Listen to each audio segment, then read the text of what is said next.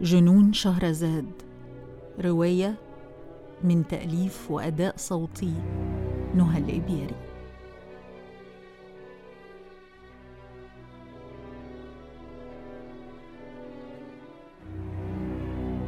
تسعة قبة الأسرار. نظرت إلى بقعة الدماء بسعادة فأخيرا جاءتني الزائرة الشهرية. وقد بدأ صدري يؤلمني فيما يكافح للنهوض عن جسدي.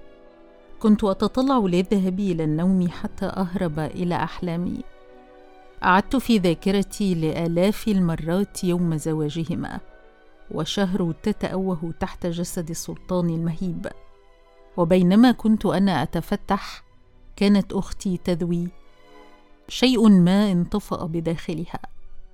بدت وكأنها قد يئست من الحياة. أردت أن أواسيها.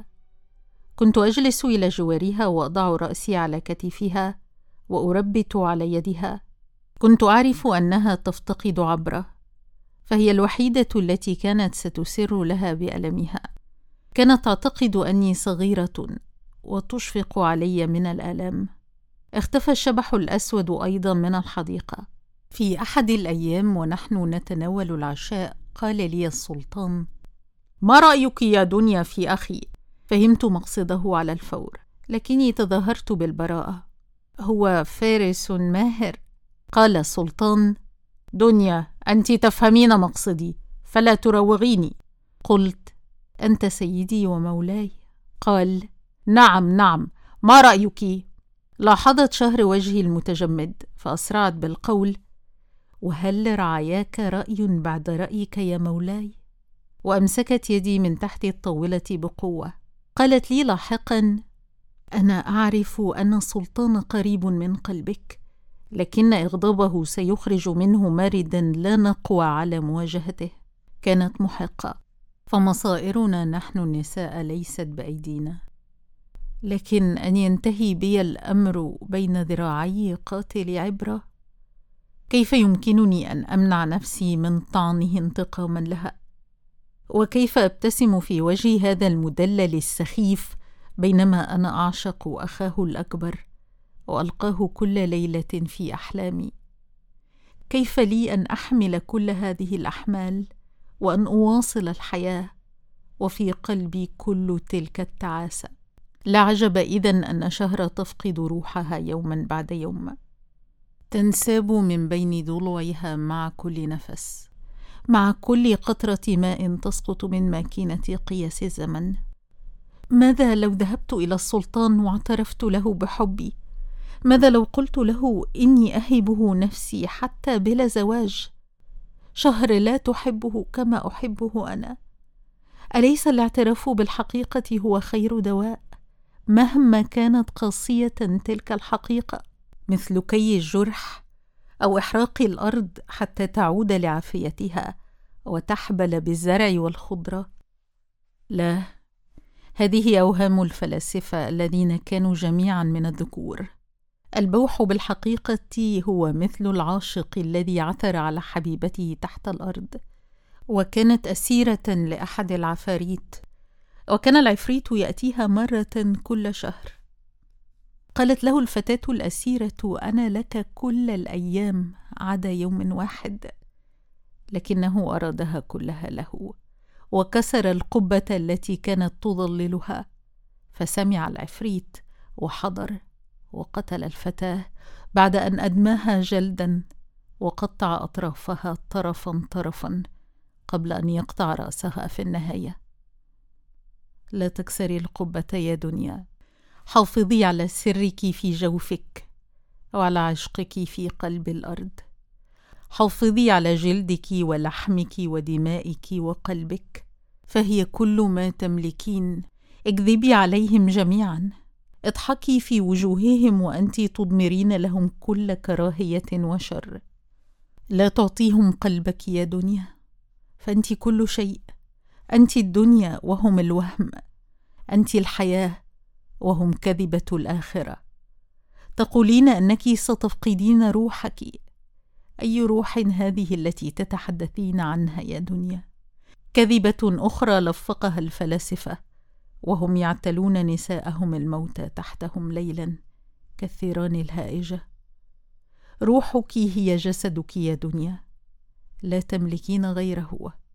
فلا تعطيه لهم ليقطعوه اربا. حتى وإن كان الثمن أن تتمددي تحت ثور هائج وتتركي له جسدك لبعض لحظات من أجل أنفاسك. أخبرت سلطان بموافقتي وبداخلي رغبة أن أرتمي بين ذراعيه وأبكي. أردت أن أتوسل إليه أن يقبلني لكني لم أفعل. فقال إنه سيذهب بنفسه إلى أخيه ليزف له الخبر السار وأمر بأعداد العدة للسفر. رافقته حتى أطراف الحديقة وشاهدته يبتعد ومعه قلبي وطفولتي.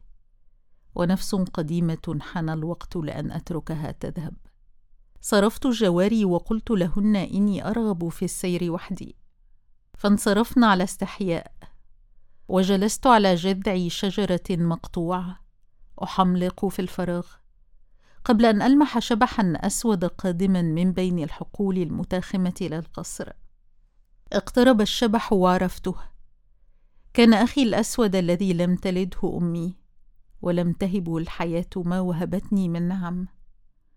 كنت أعتقد أن الحرية من بين ما أملك إلا أني أدركت أخيرا أننا في العبودية سواء. احتضنته وسألته عن حاله ولماذا لم يعد يزورنا؟ فجلس على الأرض وأشار لي بالجلوس إلى جواره. فارتميت بجانبه واستندنا على جذع الشجرة لنختفي عن العيون الفضولية الخبيثة. قال لقد فقدت رغبتي في الحياة يا دنيا. لقد أدركت أني كنت أقوى على العيش فقط لأني حين كنت أنظر في عيني شهر أرى نفسي حرا. قلت نحن لا نعيش في الدنيا يا ريحان لأننا نرغبها بل نعيش لأن ليس لدينا خيار آخر. قال لدي خيار آخر. انتابني خوف شديد عليه. سأفقد أخي الأكبر بعد أن فقدت حبيبي وجسدي. صرخت بغضب يا لك من جبان. أتتركني وتترك شهر واحدتين في هذا العالم؟ قال لديكما كل السلطان والجاه والجوار والعبيد وترغبان أيضا في هذا العبد الأسود. قلت لا أنا لا أرغب في عبد أسود فإذا كان هذا كل ما تراه في نفسك فاذهب إذن واقتل نفسك أو لا تقتلها أنا لا حاجة لي بك أيها العبد العفن. نظر لي ريحان بدهشة وقال لقد تغيرت كثيرا يا دنيا وكبرت فتاتي الصغيرة. لف ذراعيه حول كتفي وأسندت رأسي على كتفه.